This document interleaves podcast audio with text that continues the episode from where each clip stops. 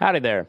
I'm Matt McKinley with the Burning Daylight podcast. If you ever wanted to make a podcast, well, Spotify's got a platform that makes that lets you make one super easily. And then you can distribute it everywhere and even earn money. All in one place for free. It's called Spotify for for podcasters and here's how it works. Spotify for podcasters lets you record and edit podcasts right from the phone or computer. Uh, so no matter what uh, your setup is like, you can uh, start creating today. Then you can distribute your podcast to Spotify and everywhere else podcasts are heard.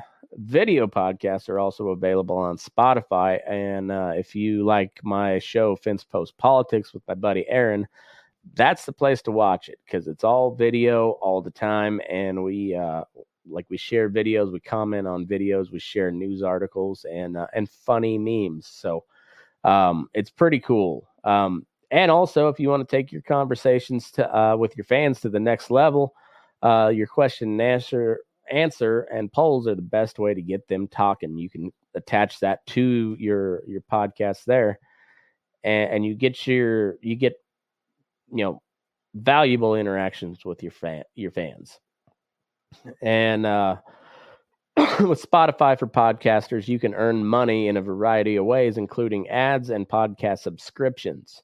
And best of all, it's totally free with no catch, and that's uh, that that is true. Um,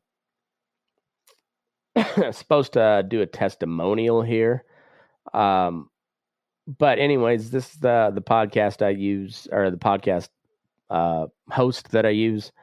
I like Spotify. They're uh, they're very good on just letting you do your thing uh, with uh, with no catch to it. Uh, there's a good reason why Joe Rogan hosts podcasts on Spotify, and, and this is uh, this is a great way to get started if you if you've ever thought about starting a podcast. This is where I would send anybody to go. Um, best thing you can do is just download the Spotify for Podcasters app, or you can go to spotify.com slash podcasters to get started. And yeah, if you've ever thought about just doing a podcast, or if you're tired of paying a monthly service that uh, doesn't seem to do much for you, Spotify Podcasters is your spot. So uh, go to spotify.com slash podcasters or download the app today. Mackenzie Johnston with Cattle News Central, bringing you your March 28th cattle industry headlines. Brought to you by AgRisk Advisors. They provide risk management programs to livestock producers all across the West. Whether you are concerned about price or weather risk, AgRisk Advisors, they are here to help. With current day market fluctuations, you and I both know there is nothing more important than locking in a price floor on your cattle. So if you'd like to learn more about an LRP, reach out to an advisor today. Also sponsored by American Beef Producer Magazine. They offer in-depth articles on a wide variety of topics within our industry. They feature award-winning photography and so much more within their publication. If you'd like to learn more about their magazine or check out some of their recent issues, click on the American Beef Producer link above in the caption. That will take you over to their Facebook page where you can do just that. American Beef Producer Magazine, guiding beef producers for over 25 years. And finally, Circle 5 Cow School. If you're wanting to learn how to preg check your own cows or start AIing, Circle 5 Cow School is the way to go. Almost every week, they are hosting classes somewhere between Texas and Tennessee. If you'd like to check out their schedule, head on over to circle5cowschool.com. That is the number five in there. Or you can go ahead and just give them a follow on Facebook. According to Reuters, this past Thursday, the United States and Japan announced an agreement that will allow American farmers and ranchers to meet Japan's growing demand for U.S. beef.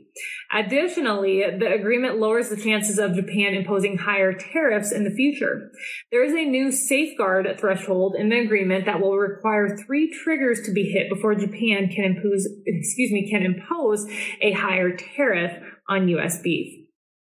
The agreement puts the United States on a level playing field with countries in the Comprehensive and Progressive Trans Pacific Partnership Agreement, according to the U.S. Trade Representative's Office.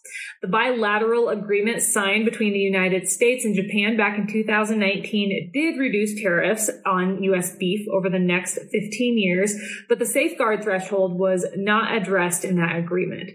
Japan's imports of U.S. beef exceeded the safeguard threshold in 2021, if you can remember back, and triggered a higher tariff rate of 38.5%, up from 25.8% on U.S. beef muscle cuts. So this new agreement will hopefully dodge that situation unless all three triggers are tripped, and that is very unlikely to happen. The North American Meat Institute welcomed the news, saying it will help the U.S. beef industry earn a greater earn greater market access in Japan.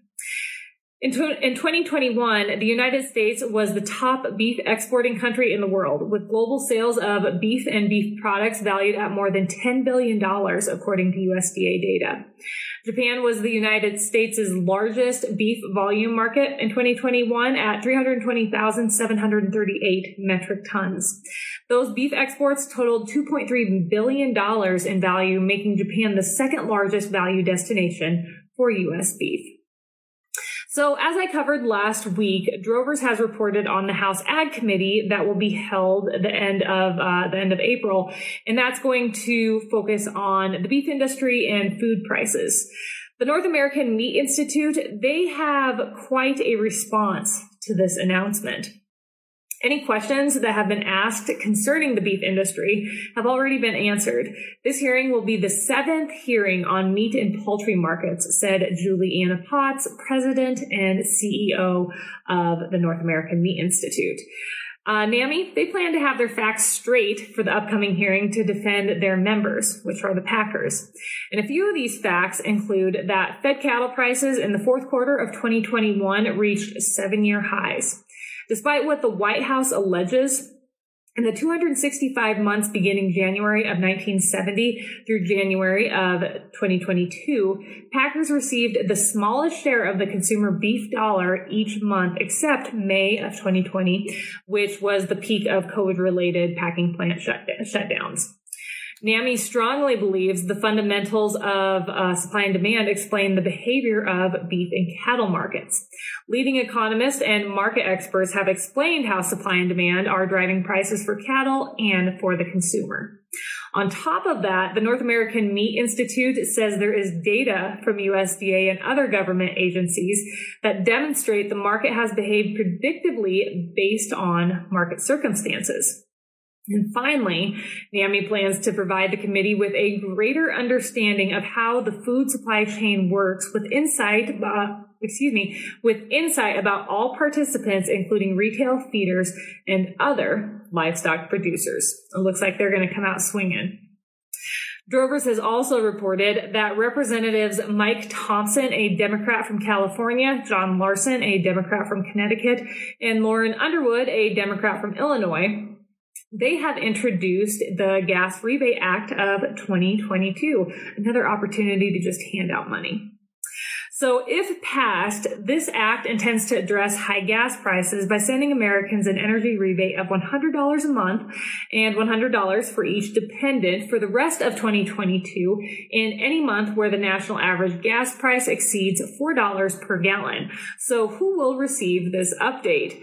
Single tax filers earning less than $75,000 and phase out to $80,000. Joint tax filers earning less than $150,000 and phase out to $160,000. Since the war began between Ukraine and Russia, Biden has blamed the spiking gas prices on Putin. Earlier this month, he actually said that the spike has nothing to do with the $1.9 trillion American Rescue Plan.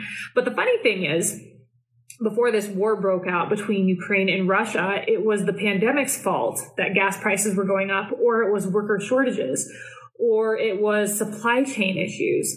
There has always been something to blame higher gas prices on, but he always changes his story. He always finds something to point a finger at, but it's never his fault. Never.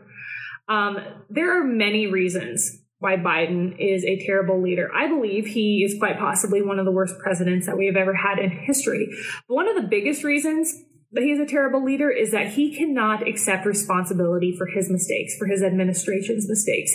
That's what makes a great leader, a great leader. You can make mistakes, but you have to accept them and you have to figure out a way to fix them. Whether it is inflation, whether it is gas prices, what, no matter what issues we're facing here in America, Biden always finds someone else to blame.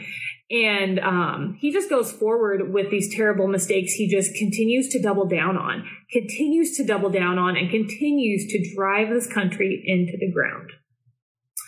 While some lawmakers think it would be best to send out government checks to ease the pain at the pump, the Nebraska Ethanol Board released an analysis explaining the conversion of 33% of all E10 fuel in the U.S.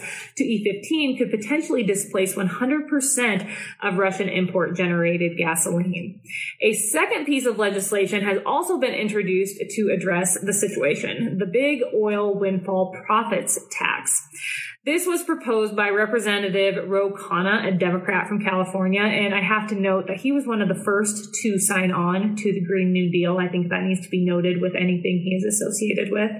Um, and Senator Sheldon Whitehouse, a Democrat, yes, Senator Sheldon Whitehouse, he's a Democrat from uh, Rhode Island. He also signed on. And if passed, it would supposedly reduce gas prices and hold big oil accountable. Khanna and Whitehouse believe that fossil fuel companies are raking in record profits since Russia's invasion of Ukraine has sent gas prices to the moon. So if this bill does come to fruition, U.S. oil companies producing or importing at least 300,000 barrels of oil per day will owe a per barrel uh, tax equal to 50% of the difference between the current price per barrel of oil and the pre-pandemic average price per barrel from 2015 through 2019. The revenue raised by this bill would be returned to consumers in the form of a quarterly rebate under the same qualification from the Gas Rebate Act of 2022, the first act that we talked about. So consumers could see about $240 each year. That would be single filers and joint filers. They could see right around $360 per year if the cost of oil remains at $120 per barrel. That will not even make a dent in some folks' fuel bill. That is nothing. $240 per per year. They think that'll make a difference. And also, as our country continues to spiral out of control with inflation, we think the fix is to hand out more money. That just shows you how poor of leadership we have in Washington D.C. and how disconnected they are from reality or just how how they won't even realize how we could easily fix these these issues that we're facing.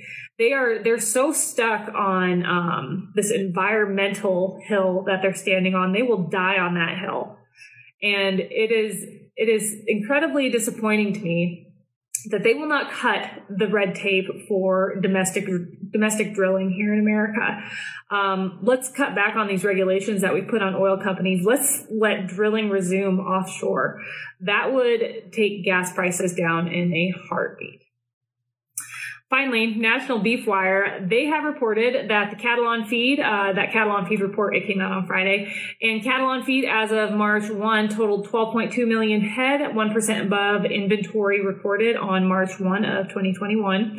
This is the highest March 1 inventory since the series began back in 1996. Placements in feedlots during February totaled 1.85 million head, 9% above 2021. Marketings of fed cattle during February totaled 1.83 million head, 5% above 2021. Uh, National Beef Wire, they also reported on U.S. beef exports, which they are currently on a roll. In the month of January, net beef export sales. So this is factoring in imports. When I say net, you have to realize that is factoring in imports. So net beef export sales hit 27,500 metric tons in the month of January, and that is a marketing year high. That is all I have for you guys this morning. I hope you all had a wonderful weekend. Have yourself a wonderful Monday. I'll catch you later.